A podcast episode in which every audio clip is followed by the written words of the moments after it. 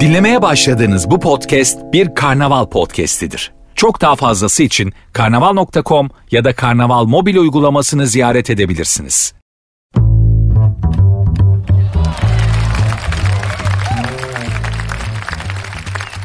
Herkese merhaba, ben Nuri. Sizin için itinayla hazırladığım yüzde yüz organik, glutensiz ve alerjen madde içermeyen, gezen tavuk yumurtası kadar doğal, yeni doğmuş kedi yavrusu kadar sevimli, doksan artı yedide kaleciyle karşı karşıya kalmış, altyapıdan yeni çıkmış acemi forvet kadar heyecanlı, dağ gibi taş gibi dimdik, sert ünsüz geldi şimdik diye böyle saçma bir ya farklı bir şeyler yapayım. Dinleyicide değişik bir beklenti yaratayım diye artık girmediğimiz şekil, etmediğimiz, yapmadığımız laf cambazlığı kalmadı. Ben de bugün böyle değişik bir şeylerle başlayayım diyorum ama otur çalış yaz değil mi? Yani hani değişik bir şey yapıyorsan, ilk defa yapıyorsan bir çalış üzerinde, bir tasarla, kalem kağıt tut yani değil mi? Yok işte ya yaparım ya, o özgüven var ya insanı madar eden, yaparım abi ne olacak, mikrofonun başına geçince konuşurum yani. Al konuştun madar oldun. Hayatım boyunca ne yaptıysam hep farklı ve değişik yapmaya, kendi farkımı işin içine yansıtmaya çalıştım ve hep aynı duvara tosladım istisnasız. Ne olacağım, ne gerek var, işler akıyor kendi mecrasında, niye zorluyorsun, yapma böyle, bırak herkesin yaptığı gibi yap. Ah, o kadar çarptım ki bu duvara hanımlar beyler. En sonunda sizi de vasatlaştırıyorlar. Sıradanlaştırmak için ellerinden geleni yapıyorlar. Hem sistem hem insanlar. Çünkü farklı olandan korkuyoruz. Hepimiz öyleyiz. Belki insan olmanın gereği bu. Farklı olan şey bizi rahatsız ediyor, korkutuyor. Dolayısıyla ona tahammül etmekte zorlanıyoruz. Hemen kendimize benzetmeye çalışıyoruz ya da dışlamaya çalışıyoruz. Neyse, ben çok bilmişlik yapmayayım. Benim olayım bellidir.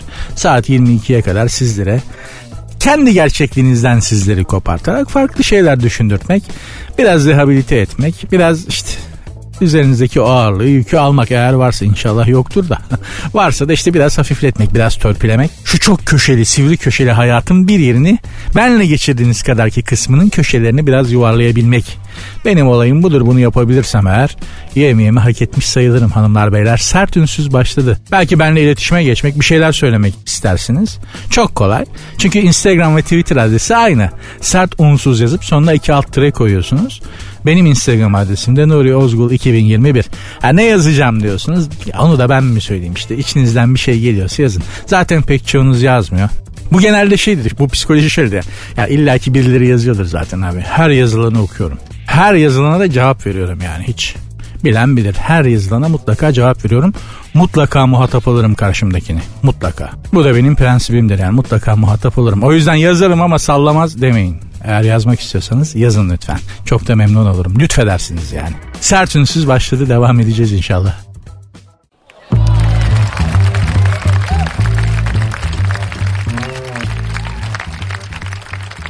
Prens Charles'ın arabası, bildiğimiz İngiliz Prensi Charles'ın. Adamın anası doksan beş yaşında, kendisi de zannediyorum yetmiş falan yetmiş beş vardır kafadan değil mi? Yani Kraliçe Elizabeth bunu on beşinde doğurmadı herhalde. Bir yirmi yaş, bir yirmide evlendirmişlerdir kadıncağızı. Şimdi tam hatırlamadım evlilik tarihini kocasıyla ama e, Prens Charles'ın arabası satılıkmış. Bu bir İngiliz markası. Burada telaffuz edemiyorum reklama girmesin diye. Ülkemizde de satılıyor mu bilmiyorum ama araba ülkemizde de mevcut. Prens Charles yani bir sahibinden kon var, böyle absürt araba ilanları oluyor. İçinde küfür dahi edilmedi falan.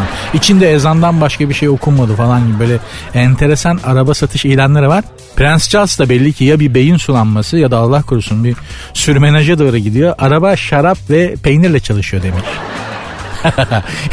Hakikaten benim demiş arabam şarap ve peynirle çalışıyor. İyice kafa gitti adamcağız da. Yani pek bir sempatim yoktu zaten ama hakikaten işte bak, evladını küçükken çok ezersen, ortaya bir karakter koymasına izin vermezsen, dur sen yapamazsın, elleme beceremezsin, yapma kıracaksın, etme devireceksin, sus konuşma, gel buraya bakayım çekeceğim senin kulağını, öyle yapma böyle yap, öyle olmaz böyle, bak onu örnek al kendine, başka çocuklara örnek al, bunları yaparsan al işte Prens Charles gibi evladın olur. Yetmiş beş yaşına geldi, hala prens. Hala prens adam ya. Kral olamadı. Yok, karakteriyle oynamışlar çocuğun. Bunun babası zalim adamdı. Bunun babasının babası mı, dedesi mi ne de iğrenç bir herifti. Anadolu'da e, bizim Milli Mücadele Savaşı'nda Ege'de çok büyük katliamları gerçekleştiren bir Yunan generaliydi. Bu Prens Charles'ın babasının dedesi ya da babası. Muhtemelen babası. Yani bu Prens Charles'ın dedesi de adam değildi, anlıyor musun? Kendisi de maalesef ortaya bir karakter koyamadı. Kafada gitmiş. Çocuğun karakteriyle böyle ufak yaşta oynarsan da işte ileride Allah korusun, Allah iştenlerden uzak etsin, beyin sulanması. Eh, görüyorsunuz sonucunu yani. Allah şifaya abetsin. Torun torba sahibi adam sonuçta. Eğer arabayı mazot, benzin ya da elektrik dışında alakasız bir şeyle birileri çalıştıracaksa o biziz. Yani bunu Türkler yapabilir ancak. Yapılmış var. Aziz Nesin'in böyle çok komik, çok eğlenceli ve çok doğru bir hikayesi vardır. Amerika'da bir şirket otobüsler üretir ve dünyanın her yerine satar. Uygun fiyatla satar çünkü asıl karı yedek parçadan elde etmeyi ummaktadır şirket. Gerçekten de umdukları gibi olur. Belli bir süre sonra otobüslerden yedek parça siparişi almaya başlarlar. Türkiye hariç. Bir süre sonra dikkatlerini çeker yani. yani niye dünyanın her yerinden yedek parça siparişi alıyoruz da Türkiye'den almıyoruz diye. Teknoloji casuslarından bir tanesini Türkiye'ye yollarlar. Adam otobüs sattıkları seyahat ajantasından bir bilet alır, Topkapı'dan, o zamanki Topkapı garajından, ve otobüse biner ve işte Anadolu'ya doğru hareket etmeye başlar. Araba bir süre sonra trigger kayışını sıyırır. Şoför kadınlardan birinin külotlu çorap ister kadınlardan birinden ve kayış yerine onu bağlar. Trigger değildi galiba, kayış sıyırıyor işte. Başka bir yerde radyatör denilir, delik yere çivi sokar. Bir süre sonra su kaynatır. E, çişi gelmiş bir çocuk var mı arabada, gelin şunun içine çişini yaptırtalım da su eksiltti araba diye. Akü başları paslanmıştır. Orası çözülsün diye işte küçük çocuğu oraya çişini yaptırtırlar. Asitik bir temizlenme olsun diye. Adam oturur ve Amerika'daki şir- şirkete bir şey yazar, mesaj yazar. Bünyemizde ne kadar teknoloji casusu varsa Türkiye'ye yollayın. Çünkü Türkler hiç bilmediğimiz garip bir teknoloji keşfetmiş durumdalar. Kadın çoraplı, çivi ve çocuk idrarıyla araba çalıştırabiliyorlar. Bu teknolojiyi mutlaka çözmemiz lazım. Hangi hikayesiydi Aziz Nesin'in? Hikayenin adını unuttum ama okuduğumda gerçekten de büyük bir usta, çok güzel yazmış. Kahkahalarla gülmüştüm ve harika bir tespitti. Yani ancak hakikaten gerçek bir sanatçının tespit edebileceği, gerçek bir mizahçının tespit edebileceği bir hikayeydi, bir durumdu ve çok güzel hikayeleştirmişti. Onun da ruhu şad olsun. Hanımlar beyler, Sert Ünsüz devam edecek. Programın Instagram ve Twitter adresi aynı, Sert Ünsüz yazıp sonuna iki alt tire koyuyorsunuz. Benim Instagram adresim de Nuri Ozgul iki bin yirmi bir. Elinizi korkak alıştırmayın, yazın. İyi bir şey.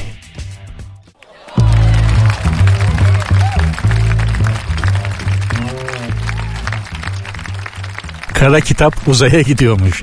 Kara Kitap, Orhan Pamuk'un yıllar evvel yazıp canımıza okuduğu Kara Kitap. Abi seneler içerisinde üç kere okudum. Bir insan bir kitabı okur da hala anlamadığı bir yerler olabilir mi ya? Hala anla- yani sen burada ne demek istedin arkadaş diye. Hala kafam... ya Orhan Pamuk'un Kara Kitabı. Orhan Pamuk'u hepimiz tanıyoruz değil mi? Nobel Edebiyat Ödüllü ünlü yazarımız. Ee, bir yazar düşünün, yurt dışında ülkesinden daha çok anlaşılıyor. Yani şey olarak değil, fikir olarak değil, edebiyat yazdıkları olarak. Hep derler ki Orhan Pamuk İngilizce düşünüyor, Türkçe yazıyor diye. İşte Orhan Pamuk'un yazdığı Kara Kitabı uzaya yolluyorlarmış. Neymiş efendim? NASA on iki yıl sürecek Jüpiter görevine başlamış. Lucy adlı uzay aracı beraberinde dünyaca ünlü yazarlardan eserler de götürmüş. Bizden de Nobel ödüllü yazar Orhan Pamuk'un Kara Kitap romanından bir bölüm götürmüşler. Romanın daha çok sevmek, daha çok gülmek, daha çok düşünmek isterdik diye başlayan bölümünü bir plakaya yazmışlar. Hani biz anlayamadık kitaptan hiçbir şey, bir de siz bakın bakalım bir şeyler anlayabilecek misiniz şeklinde uzaylılara bir mesaj. Gerçekten okudum. Yani ilk iki okuyuşumda hiçbir şey anlamadım. Dedim ki bende bir hata var. Kara Kitabı, hani bende bir hata var. Ben anlamadım yani. Koskoca Orhan Pamuk. Sonra etrafımda herkes anlayamamış kitabı. Daha sonra öteki kitaplarını da okumaya çalıştık. Anlayamadık. Bir kitaplarını bitirebilen pek yok. Ama bütün kitapları da satar. Bir hevesle başlarsın Orhan Pamuk'a, öyle bir kırkıncı ellinci sayfada bir vites düşer. Gerçekten de öyle. Ama mesela yabancılar çok iyi anladıklarını, çok beğendiklerini söylüyorlar. Bunun da sebebi adamın İngilizce düşünüp Türkçe yazması olduğu söyleniyor. Bizim için Orhan Pamuk okumak keçi boynuzu yemek gibi bir şey. beş gram şeker için yüz gram odun çiğniyorsun. Aha, onun gibi bir şey. Eğer Kara Kitabı uzaylılar bulursa, hani bu Jüpiter'de, Müpiter'de ve okurlarsa kafadan İstanbul'dalar. Hemen gelirler. Dur lan, bunlar nasıl insanlar? Ne acayip mahluklar varmış kainatta. Ne garip mahluklar varmış diye. Ne kadar kafası karışık canlılar varmış diye. Direkt İstanbul'dalar babalar yani. Kitabın konusu da aslında çok basittir. Çok da basit başlar. Bir adam karısını kaybediyor. Karısı kayboluyor ortadan. Ya ondan sonra ne oluyor? anlayan biri gelsin. Arkadaş karakola git, karım kayboldu de. Değil mi? Bulamıyorum de. Eşe yok arkadaş, adam neler yaşıyor ve hiçbirinden bir şey anlamıyorsun yani. En sevdiğim bölümü de Apartman Karanlığını anlatan on sekizinci bölüm. O kısmı çok severim. Harika bir yazıdır. Meraklısı varsa okusun ve sıkı durun. Eğer uzaylılar varsa ve Kara Kitabı bulup okurlarsa uzayda çok büyük şöhret yapacağız gerçekten yani. Bik bik konuşacağına Nuri Efendi sen o zaman bir kitap söyle de onu uzaya yollayalım diyenler olabilir içinizde. Ben olsam bir kere e, Türk deyince akla roman gelmez. Zaten bizde roman yoktur yani. Hani hala bir roman yazabilmiş değil yazarlarımız. Bizim roman diye okuduklarımız yazarlarımızdan uzun hikaye. Roman başka bir sanat yani. Onu biz henüz beceremedik. Ama Türk deyince de akla şiir gelir yani. Şiiri de biz yazarız. Biz yazmışız yani. Edebiyatta şiir deyince Türklerde. Dolayısıyla uzaya bir kitap yollayacaksak eğer ben şiir kitabı yollarım, bir tane de değil. Haksızlık olur çünkü. İki tane. Nazım Hikmet'in Memleketimden İnsan Manzaraları, Necip Fazıl'ın Çilesi. Bu ikisini yolla uzaya. Tertemiz. Uzaylılar bile hastamız olur. Vay derler lan bunlar nasıl adamlar ya. Vay arkadaşlar. Hayran olurlar bize. Yere bize gelene kadar. İstanbul'a indikleri anda fikirleri değişir. Ay çok kötü. Ay ay ay.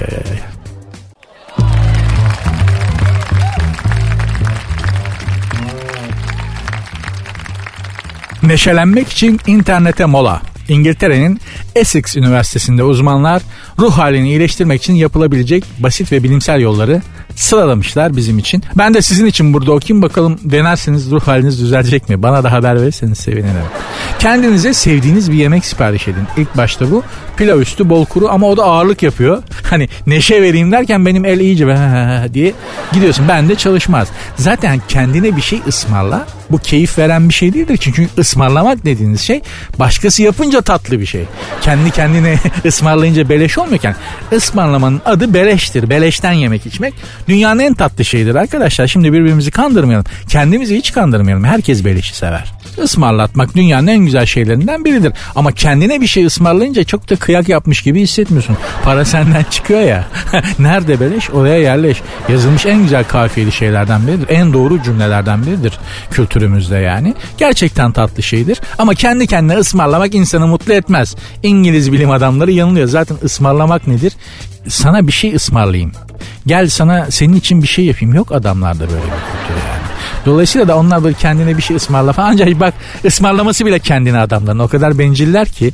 Özellikle İngilizler neyse. Ee, sevdiğiniz şarkıları açın demiş. Oy beni vurun beni diye bir şarkı dinledim. Çok sevdim. İyi hissetmek yerine direkt katastrofi. Yani sevdiğim şarkıyı açayım da mutlu olayım. Tamam yani mutlu edecek bir şarkıysa tamam da işte oy beni vurun beni bir kenara atın beni. Öyle bir şarkı vardı. Çok da beğenmiştim.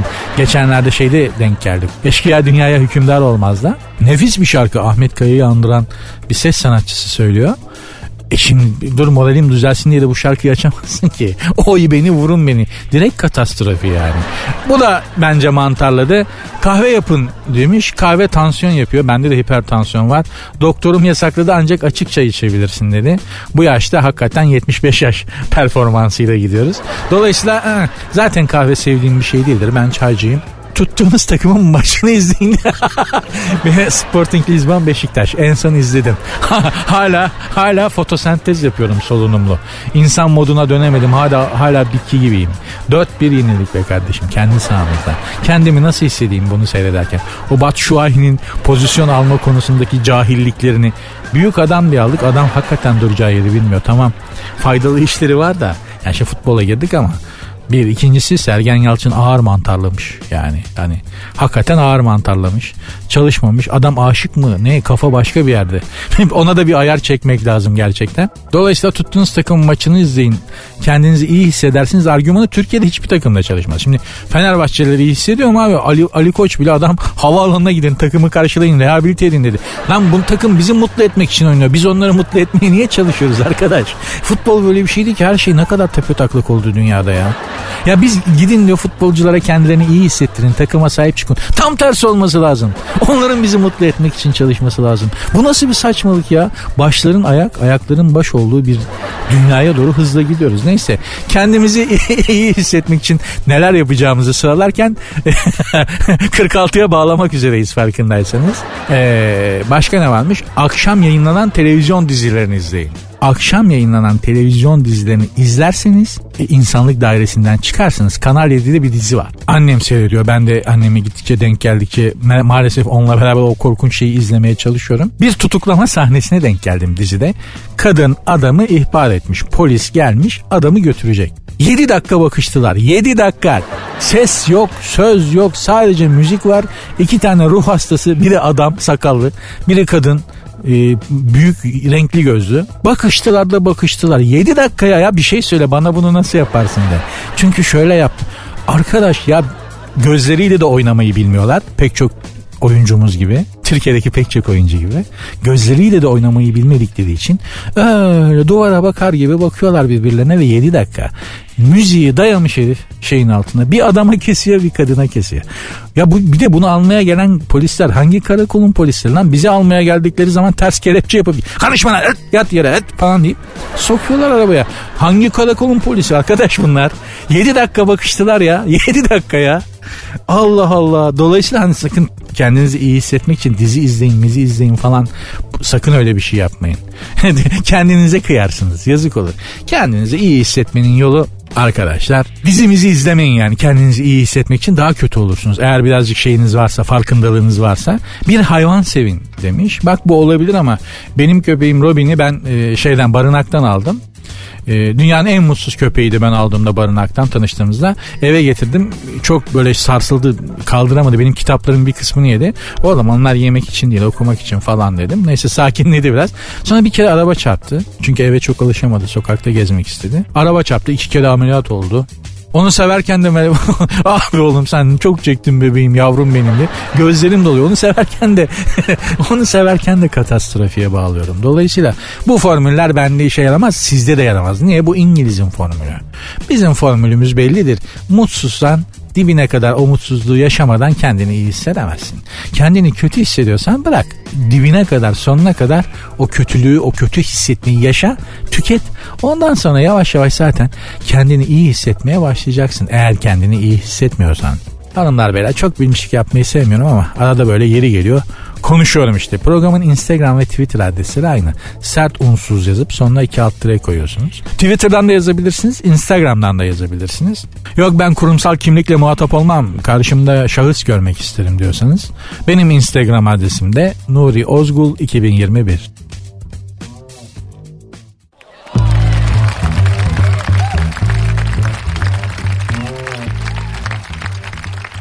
Bana aşık mı? Posta gazetesinin aşk doktoru namıyla maruf e, sevgili genel yayın yönetmeni Mehmet Coşkun Deniz, karşımızdakinin bize aşık olup olmadığını anlayabileceğimiz kriterleri ve e, nirengi noktalarını yazmış. Neymiş bunlar bakalım? Sizi sık sık arıyor ve buluşmak için onca işin arasında fırsat yaratıyorsa, sık sık aramıyor ama sık sık WhatsApp'tan mesaj yazıyor. Mavi tık olmadığında ayrı arıza yapıyor. Mavi tık olup da cevap yazmazsam ayrı arıza yapıyor. Mavi tik olup da cevap yazdığımda da arıza yapıyor. Cevabı beğenmezse. Aşık mı? Deli mi? Henüz WhatsApp üzerinden bak henüz şey yapamadım. Size karşı çok nazik davranıyorsa, nazik demeyelim ama anlayışlı davranıyor. Bence daha önemli anlayışlı davranması. Herhangi bir sıkıntınızda her şeyi bir kenara bırakıp yardımınıza koşuyorsa. Koşuyor, aferin. Hakikatli kız. Ondan farklı yanlarınızı kabul ediyor ve hatta bunu çok önemli bir özellik olarak görüyorsa. Evet görüyor, oldu.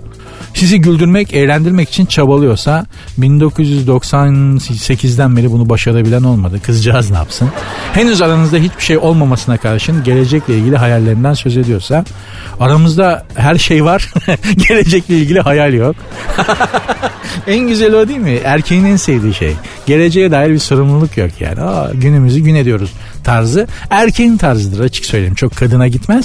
O da şeydir ama hani o günler gelmek üzeredir. Ya biz şimdi neyiz sorusu her erkeğin bir gün toslayacağı bir duvardır.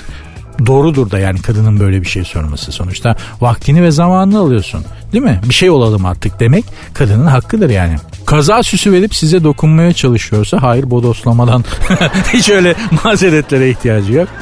Bir yerde birlikteyken romantik bir şarkıda gözlerini gözlerinize dikip bakıyorsa hayır, öyle bir şey yapmıyor.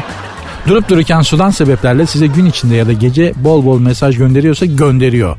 En çok da tabii medyada çalıştığım için en büyük problem de genelde medyada çalışan adamların özellikle erkeklerin başında olan bir sıkıntıdır bu. Benim de var. Özellikle arkadaş çevremde çok derim. Abi senin etrafında ne kızlar vardır ya. Yok oğlum Yeniçeri Ocağı gibiyiz ya. Ya gel şu karnaval medyaya bak. Ya iki tane kadın var, geri kalanı kıllı börklü adam. Yok öyle bir dünya. Bu yalanı size kim söylediyse arkadaşlar büyük yalan söylemiş. Ha, medyada acayip kadınlar var. Ya yok yok öyle bir şey. Asker ocağı gibi burası. Yeniçeri Kışlası gibi. Gerçekten öyle. Dolayısıyla da hani böyle medyada çalışan erkek arkadaşınız falan varsa hiç kıskanmanıza gerek yok yani. Hani bir futbol takımının bünyesi içerisinde daha çok kadın olabilir ha. Ciddi söylüyorum yani. İlk böyle medya medya güzel kadın kaynıyor yalanı çok büyük bir yalan. Bayram seyran doğum günü olmadan sizi durup dururken hediye alıyorsa ya kadınlar o konuda zayıf be. Yani bu hediye işinde erkektir abi.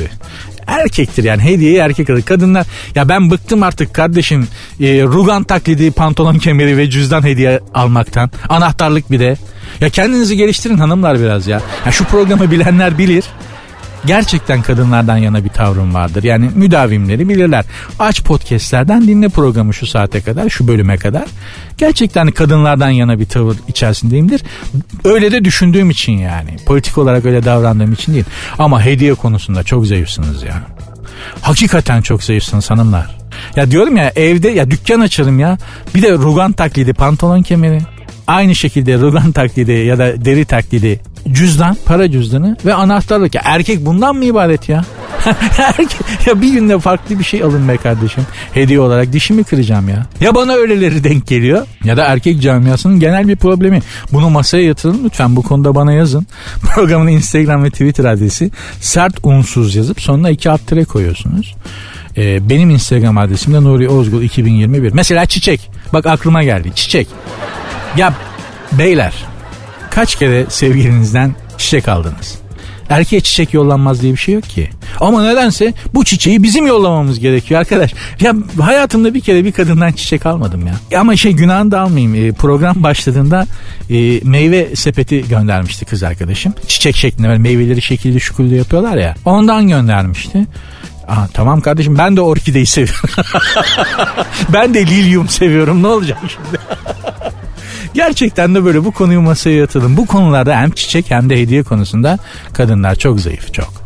İtiraf etmek lazım.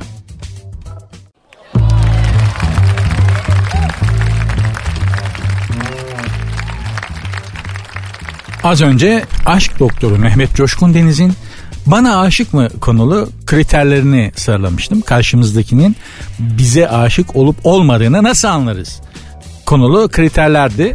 Ben aşık mıyım peki? Çünkü ben Avel'in tekiyim ya. Aşık olduğumu bilmiyorum ben. Hissedemiyorum. Olabilirim. Avel biri olabilirim. Dolayısıyla da Mehmet Coşkun Deniz demiş ki ben şimdi size şu kriterleri bir sıralayayım. Bak bakalım ona göre kendini bu şeylere, bu ölçüye vur ve aşık mısın değil misin anla. Şimdi ben de size okuyorum. Ben aşık mıyım? Seni seviyorum, sensiz olamıyorum, seni çok özlüyorum demeye doymuyorsanız hiç işim olmaz. Yani arada tamam yeri geldiğinde öyle söyle. Hani bunları sürekli söylüyorum diye bir şey yok. Zaten sürekli söylediğin hiçbir şeyin değeri, kıymeti ve anlamı kalmaz. Yani şöyle bir örnek vereyim. Bu da uç bir örnek gerçi ama benim dedem gerçekten maço bir adamdı. Çok maço bir adamdı. Kaba saba biri değildi. Ama maço bir adamdı. Babaanneme senede bir kere iltifat ederdi. Bir ya da iki kere iltifat ederdi yani. Ve benim yetmiş beş yaşındaki babaannem genç kıza dönerdi onları duyunca. on sekiz yaşındaki bir kıza dönüş verirdi birden böyle. Hali tavrı hani böyle ilk defa kompliman alan genç bir kız gibi olurdu. Neden? Çünkü adam her gün yapmıyor. Her gün yapsa yapacak belki. Hiç işlemeyecek. Ha senede bir kere yapmak da az tabii ama her gün seni seviyorum doğru değil arkadaşlar. Her gün sana aşığım. Her gün çok güzelsin. Ee, bir süre sonra çünkü başıma geldiği için biliyorum. Çok güzelsin hayatım. Çok güzelsin tatlım. Çok güzelsin bebeğim. Sağ ol canım. Sağ ol aşkım. Bir yerden sonra kısmına başlıyor. Biliyorum. Çok güzelsin tatlım. Biliyorum. E olmadı ki.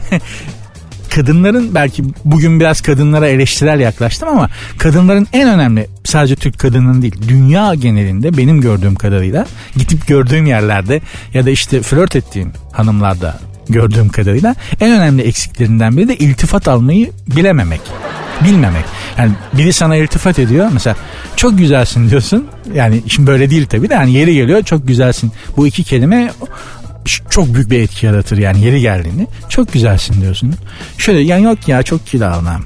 Bu değil ki, iltifatı alma şekli bu değil ki. Biri sana çok güzelsin diyorsa bunun cevabı yok ya çok kilo aldım. Değil ki bunun cevabı. Nedir? Ha, onu da artık yani siz bir zahmet onu da siz şey yapın yani. Kompliman evet, iltifat evet, seni seviyorum evet ama her gün her zaman değil. Onun şeyin dozunu çok iyi ayarlamak lazım yoksa bir anlamı kalmıyor. Her anı onunla birlikte geçirmek istiyorsanız asla, asla, asla sevgililerin yaptığı en büyük hata, karı kocanın yaptığı en büyük hata, ötekinin kendi alanında yalnız kalmasına izin vermemek. Hiç beceremediğimiz bir şey yani. Hele biz, biz yani Türkler bu topraklarda yaşayan insanlar olarak evlilikte falan bunu asla yapmıyoruz. Böyle yapışıyorsun ve hiçbir anı sensiz geçmesin istiyorsun. En büyük hatalardan birisi. Çok çabuk eskiyor o yüzden her şey. Eski sevgililere dair aklınıza hiçbir şey kalmadıysa ya benimki dinliyordur şimdi. Buna ben nasıl bir cevap verebilirim ki? Kalmaz olur mu ya? Kimde kalmamıştır Allah aşkına? Deli gibi aşık olsan da birine, bir kadına ya da bir erkeğe, mutlaka karanlık tarafın çağrısı bir gün gelir. Yani eski sevgililerden birinin adı, yüzü, onunla geçirdiğiniz bir an mutlaka aklınıza düşer. Hatta aşık olduğunuz insanla beraberken düşer. Onunla beraberken yaptığınız bir şeyi yaparken geliverir aklına. Ah onunla da buradaydık, yemek yemiştik falan diye. Hani böyle bir şarkı çalar ya. Çok garip bir andır o. Onu sizinle paylaşmak isterim. Mesela bir yerdesiniz, bir lokantada, bir restorandasınız. Karşınızda sevgiliniz ya da karınız, oturuyorsunuz. Birden bir şarkı çalmaya başlıyor. Ve her iki tarafta dalıp gidiyor. Lan o şarkı sizi nereye götürdü ki? Nereye götürecek? Eski sevgililere götürdü. İkisi de ikisi de oradalar ama biri on sene öncesinde, biri yedi sene öncesinde. Çok garip bir andır o. Hakikaten hayatınızdaki insanla birlikteyken bir anda mazideki bir aşkı yaşamaya başlarsınız. Ya da bunu bir tek ben yaşadım, şu an ağır ağır mantarladım. Evde muhtemelen bu gece paspasın üstünde dışarıda yatabilirim arkadaşlar. O yüzden t- Instagram'dan biriniz ge- yazarsan biriniz gelip beni alın, takırdamayalım yani. Mehmet Coşkun Deniz'in yazdığı Ben Aşık Mıyım kriterlerini okumaya devam edeyim biraz. Kaza haberlerini okurken ya o da böyle bir kaza geçirirse deyip telaşa kapılıyorsanız bu aşıklık falan değil, bu bildiğin ruh hastalığı. Tabii hastasın sen, böyle bir şey düşünür mü ya? Ya şey, şunu dersin, onu kaybedersem ya o hayatımdan çıkarsa, buna eyvallah. Bu çok normal bir şey ama uçak düşmüş gördün. Ya sevgilim de bu uçakta olsaydı, o da böyle olsaydı. Ha, sağlıklı bir durum değil ki. Git tedavi ol o zaman. Aşık değilsin sen, hastasın demektir yani. Sürekli onunla ilgili hayaller kuruyorsanız hayır. Kendinizi ona beğendirmek için çok uğraşıyorsanız asla. Hakikaten hiç uğraşmam. Hiç uğraşmamanın da çok güzel geri dönüşlerini alıyorum yani. Almışımdır her zaman. İnsan temiz ve bakımlı olur, başkası için olmaz. Kendisi için olur. Önce kendisine saygı duyar. Kendisini sevebilecek bir hale getirir kendisini. Kendini kabullenip dışarıdan da yani kendini kabullenecek şekle girersin. Tıraşınla ya da işte sakalınla, bıyığınla, giyiminle, temizliğinle yani. Bunu sevgilin için yapıyorsan, sevgilin için o şekle giriyorsan yapma. Zaten bir süre sonra yapamayacaksın. Seferberlikten kalma kaşar peyniri gibi kokmaya başlayınca da kız sana tekmeyi basacak. O yüzden insanın önce kendine saygısı olması lazım, değil mi? Diyerek böyle didaktik, çok sevdiğiniz bir şekilde de sohbetin bu kısmını bağlamak isterim hanımlar beyler. Programın Instagram ve Twitter adresi aynı. Sert unsuz yazıp sonuna iki alt tere koyuyorsunuz. Benim Instagram adresim de Nuri Ozgul iki bin yirmi bir.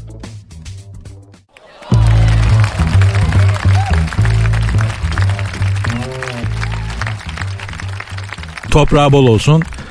Dead or Alive grubunun solisti Pete Burns sizlere ömür. Bu rahmetlik Pete Burns elli yedi yaşında kalp krizinden ölmüş. Allah iştenlerden uzak etsin.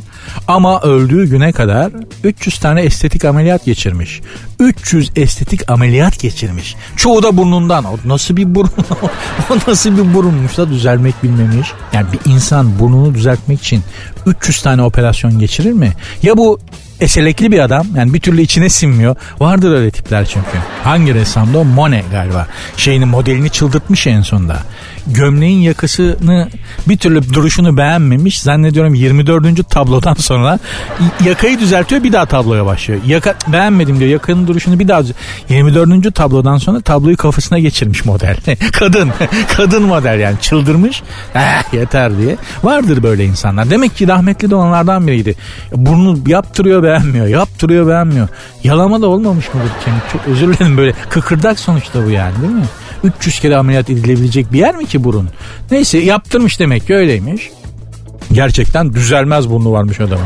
Şimdi yani Pete Burns'ın da ruhaniyetinden özür dilerim, biraz üstüne gittim ama üç yüz kere burnuna estetik ameliyat yaptırana kadar bir kerecik de şu kardiyovasküler sistemine, kalbine bir baktırsaydın değil mi babacığım ha? Kalbi, sekteyi kalpten gitmişsin yani.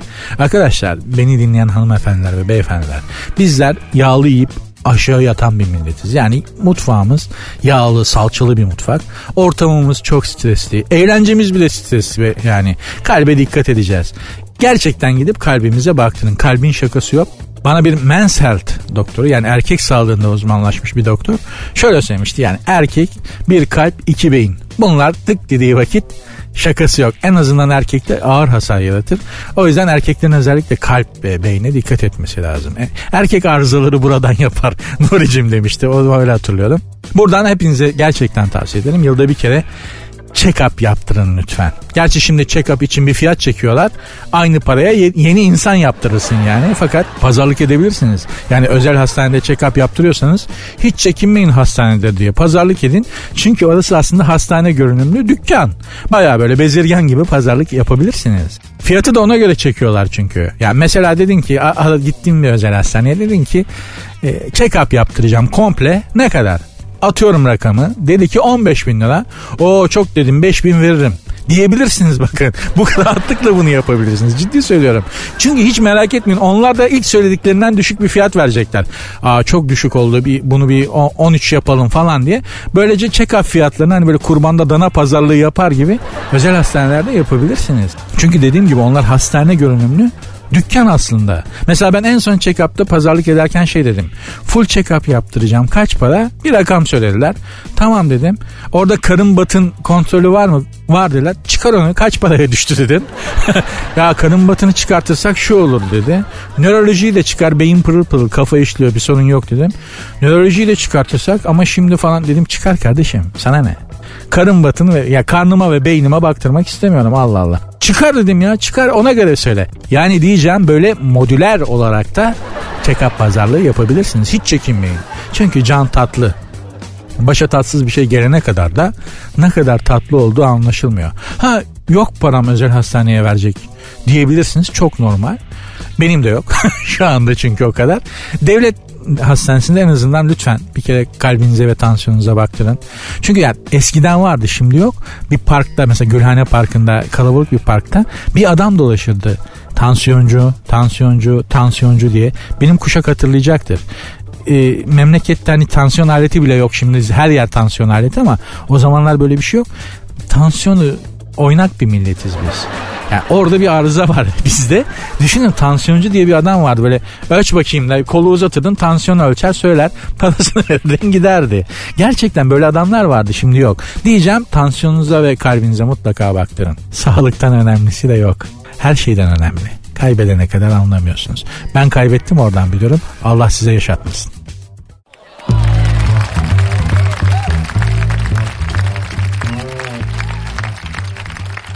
Türk mutfağını dünyaya dünyaca ünlü şefler tanıtacakmış. Bu iş için işte dünyaca ünlü şeflerle anlaşılmış falan.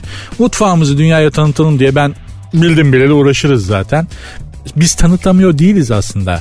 Dünyanın kafası bizim mutfağa basmıyor. Yani hani yoğurtlu sarımsaklı makarnayı hiçbir İtalyana anlatamazsın. Yok adam yani hani yok, onun dünyasında öyle bir şey yok. Öyle bir yoğurda sarımsak konabileceğini daha adam idrak edemiyor. Bir de onu makarnaya, spagettiye koyacaksın. Mümkün değil, basmıyor kafası. Bizim mutfağı istediğimiz kadar anlatalım. Biraz onların da kafasının basması lazım.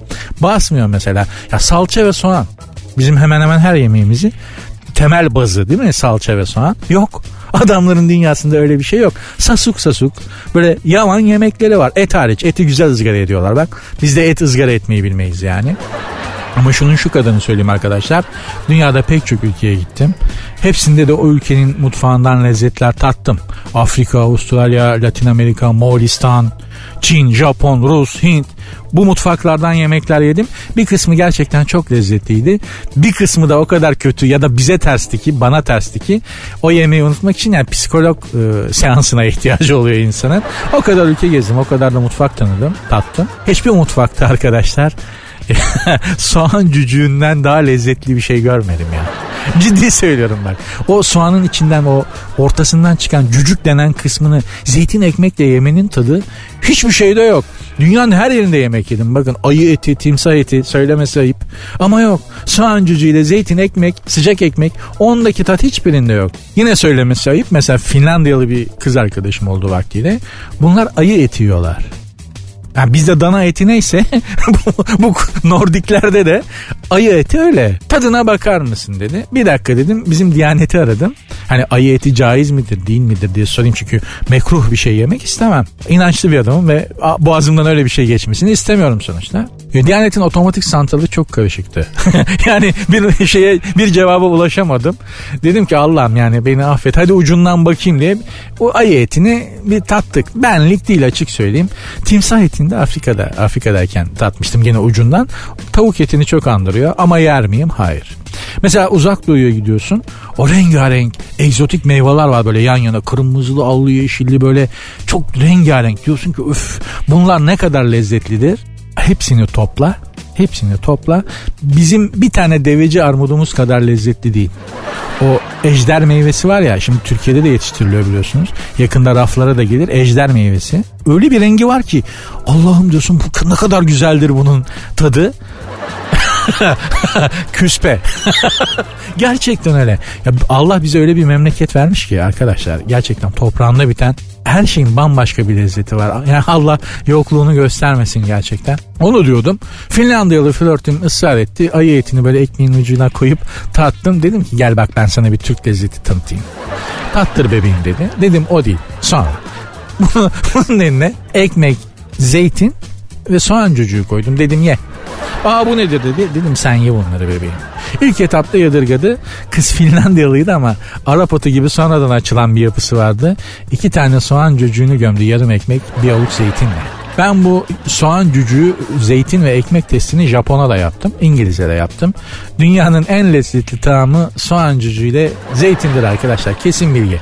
İki Michelin yıldızı Londra, Paris, New York lokantalarında bile o lezzeti bulamıyorsun. Bunun tabii sosyete versiyonu da var arkadaşlar. Soğan cücüğü ve zeytinin sosyete, ya param var kardeşim diyorsan o zaman kırmızı soğan cücüğüyle palamut ızgara ya da tava. O, saat gibi gider. Nefistir. Bak ağlarsın. Yani kırmızı soğan olacak ama palamutla beyaz soğan yenmez. Kırmızı balıkla beyaz soğan yenmez. Kırmızı soğan. Kırmızı soğan, kırmızı soğanın cücüğü ve palamut. Bundan daha lezzetli bir şey yok. Soğan cücüğüyle zeytin fakirin lezzetli zirvesidir. So- kırmızı soğan cücüğüyle palamut ızgara sosyetenin, zenginin lezzetli zirvesidir. Ben bunun üstüne bir şey yemedim. Gezip gördüğüm yerlerde. Hanımlar beyler, programın Instagram ve Twitter adresi sert unsuz yazıp sonra iki alt tere koyuyorsunuz. Sert unsuz yazıp sonra iki alt tere koyuyorsunuz. Benim Instagram adresim de Nuri Ozgul iki bin yirmi bir. Ne istiyorsanız, aklınızdan ne geçiyorsa yazabilirsiniz. Hiçbirini cevapsız bırakmam. En azından muhatap olmamazlık etmem. O kadar da değil yani. Bende o kadar krediniz var. Devam ediyoruz.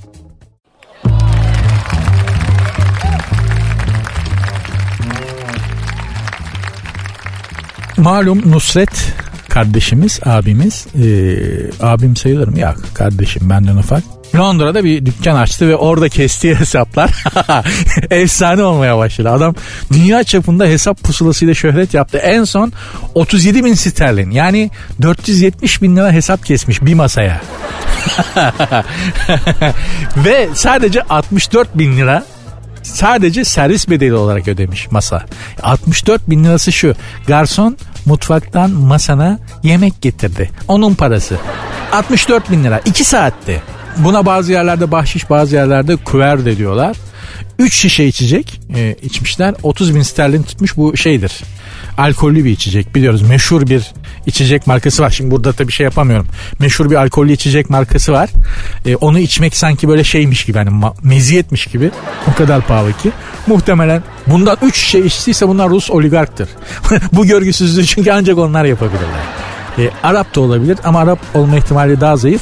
Muhtemelen bu hesabı kestikleri Rus oligarktır. Ben bir keresinde bir yerde denk gelmiştim. Bu Rus oligarklar işte o meşhur içecekten dördüncü şişeyi sipariş ettiler. Garson dedi ki olmaz. Adam dedi ki kaç paraysa getir. Rus belli ki çökmüş Rus halkının bir üstüne emmiş bütün paraları adamlardan. Sonra da kaçırmış o paraları Londra'ya. Orada eziyor. Bunlara hesap soran da yok. Rus oligark. Oxford Caddesi'nde, yerini de söyledim. Garson dedi ki hayır. Dedi ki ya sana ne? Kaç paraysa yaz getir. Olmaz dedi, bu böyle içilen bir şey değil. Bu dedi böyle içilmez, bunu dedi size sipariş edemem. Adam getirmedi ya. Böyle kaldı hepsi. Neyse Nusret kardeşimiz üç şişe güzel otuz bin sterlin iyi para. Yalnız ben şeye takıldım. Bir brokoli salata sote yüz seksen lira. Bak işte o brokoli denen şeye zaten karşıyım. Yenmesine ve yedirilmesine de karşıyım ama yüz seksen lira harbi zalınmışsın be Nusret. Harbi bu senin yaptığın zulümmüş. Bir kuşkonmaz iki yüz otuz lira, hiç işim olmaz. dört adet baklava iki bin beş yüz kırk lira. Baklavanın tanesi otuz iki sterline geliyor. Altın kaplama hem de. Ya çok iyi ya, ah. Kardeşim benim. Bu nedir biliyor musunuz? Nusret bizim milli gururumuzdur İngiltere'de. Neyin rövanşını alıyoruz farkında mısınız? Değilsiniz, size söyleyeyim. Bu İngilizler Birinci Dünya Savaşı'nda biz bu İngilizlere iki tane savaş gemisi sipariş ettik. İngilizler öyle çakallar ki gemilerin parasının tamamı ödenene kadar gemileri bitirmediler. Paranın son taksidini yatırdık. Dediler ki vermiyoruz. Siz bu gemileri bize karşı kullanabilirsiniz. Parayı geri ver, onu da vermiyoruz. Bildiğin hırsızlık yaptılar. Dolandırıcılık yaptılar bize karşı. O iki tane savaş gemisinin bütün parasını aldılar. Savaş gemilerine vermediler. Paranın da üstüne yaptılar.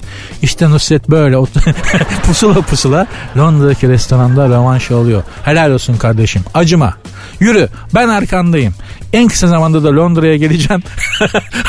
Orada bir hareketeye yatacağım. İçeride neler dönüyor? Çok merak ettim. Helal olsun Nusret. Devam baba.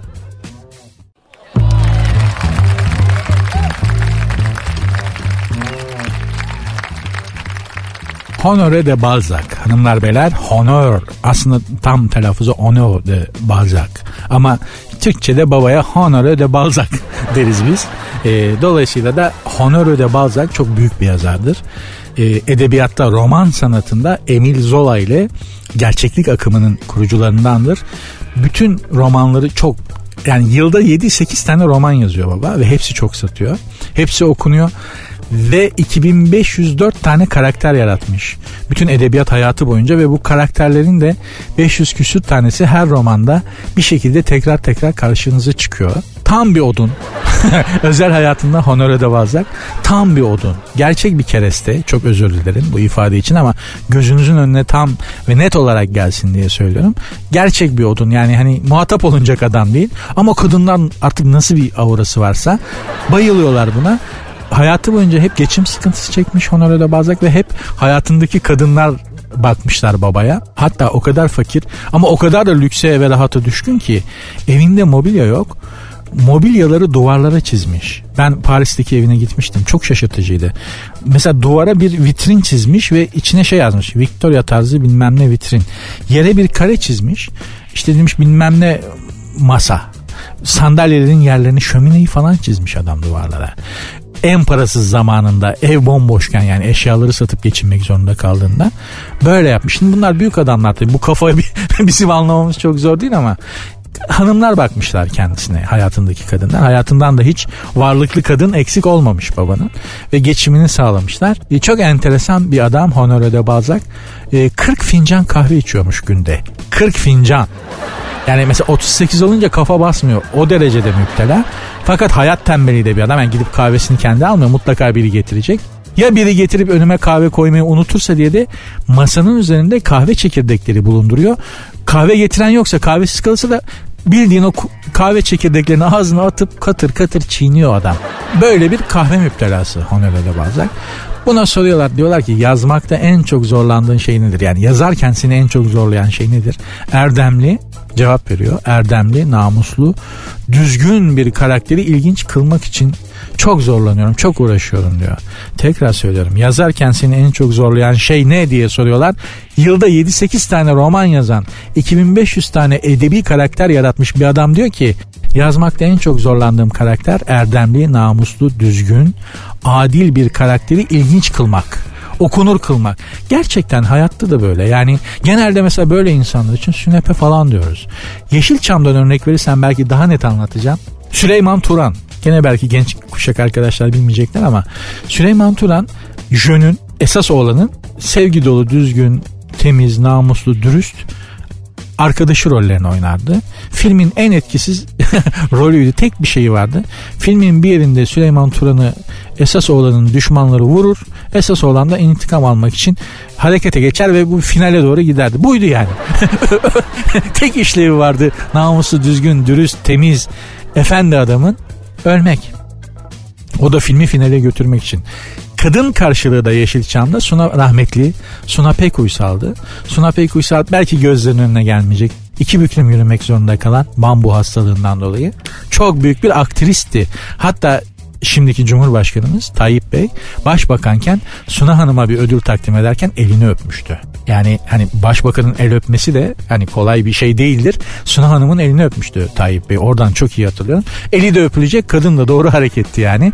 O da mesela esas kızın, filmdeki esas kızın temiz, namuslu, eli yüzü düzgün, hanım hanımcık, sevgi dolu arkadaşını oynardı ve hep finalde arkadaşı esas kız evlenir, bu da onun mutluluğuna yapayalnız bir şekilde düğünde el çırparak ağlayarak bakardı. Nedense düzgün, temiz, namuslu, adil, sevimli, hümanist insanlar hep böyle bir kenarda durup akıp giden hayata bakıyorlar ve bu insanlar genelde yavaş ver sabun olsa köpürmez diye değerlendiriliyor. Neyse, mevzu o değil. Mevzu Honoré de Balzac. Biz erkekler için gerçekten kitapları, özellikle erkekler için bir hazinedir.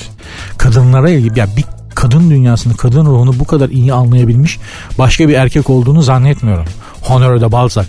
Müthiş. Biraz zordur artık okunması, çünkü on dokuzuncu yüzyıl edebiyatı biraz zor gelebilir okunması, ama öyle tespitler var ki ağzınız açık kalır kadınlara dair. Romanın bir yerinde söylüyor ama bu cümleyi sizin için çekip aldım romandan. Bizi dinleyen beylere özellikle kulağımıza küpe olsun. En başta kendime, sonra bizi dinleyen bütün beylere okuyorum. Bir ne olursanız olun, bir kadının ilgisinden mahrum kalırsanız hayatta hiçbir şey olamamışsınız demektir. Honoré de Balzac. Ve kadınlar konusunda en büyük tüyoyu bence gene Honoré de Balzac veriyor. Onu da sizin için buldum, getirdim. Kadınlar için, yani kadın erkeklere diyor ki kadınlar konusunda hepsine hizmet et ama sadece birini sev. Bütün kadınlara hizmet et ama sadece birini sev. Bizdeki mantalite, bizdeki mantalite tam tersi. Hepsine çökeyim ama hiçbirini sevmeyeyim. Hiç bağlantım olmasın, hiçbir sorumluluğum olmasın. Değil. Bak Balzac ne diyor? Adam bir yüzyıl öncesinden söylüyor. Bütün kadınlara hizmet et ama sadece birini sev. Toprağın bol olsun Balzac reis. Çok özür dilerim. Buraya kadar çok iyi geldim mi? Çok entelektüel geldim. Hakikaten çok böyle şey geldim. Sonunu barzo bağladım. Balzac reis ne ya? Ya insanın içindeki asıl neyse o dışarı pörtlüyor. Onun üzerine ne kadar cila vurursanız vurun yani. Aslınız dışarıya bir yerde rücu ediyor. Balzac reis dedim ya. Çok özür dilerim. Yani en çok da Balzac'ın ruhaniyetinden özür dilerim. Hanımlar beyler, sert ünsüz bugünlük bitti. Harç bitti, yapıp haydos. Benim mesai burada biter. İnşallah sizleri kendi gerçekliğinizden kopartıp biraz başka şeyler, gündeminizde olmayan şeyler düşündürtmüş, biraz rehabilite edebilmişimdir. Bunu yapabildiysem bunun saadeti bana yeter. Yevmiyemi de helalinden hak ettim demektir. İnşallah başarılı olmuşumdur. Bana ulaşmak çok kolay. Çünkü Instagram ve Twitter adreslerim aynı. Sert unsuz yazıp sonuna iki alt tere koyuyorsunuz. Benim kişisel Instagram adresim de Nuri Ozgul iki bin yirmi bir. Yarın görüşmek üzere. Hoşçakalın. Dinlemiş olduğunuz bu podcast bir karnaval podcastidir. Çok daha fazlası için karnaval nokta com ya da karnaval mobil uygulamasını ziyaret edebilirsiniz.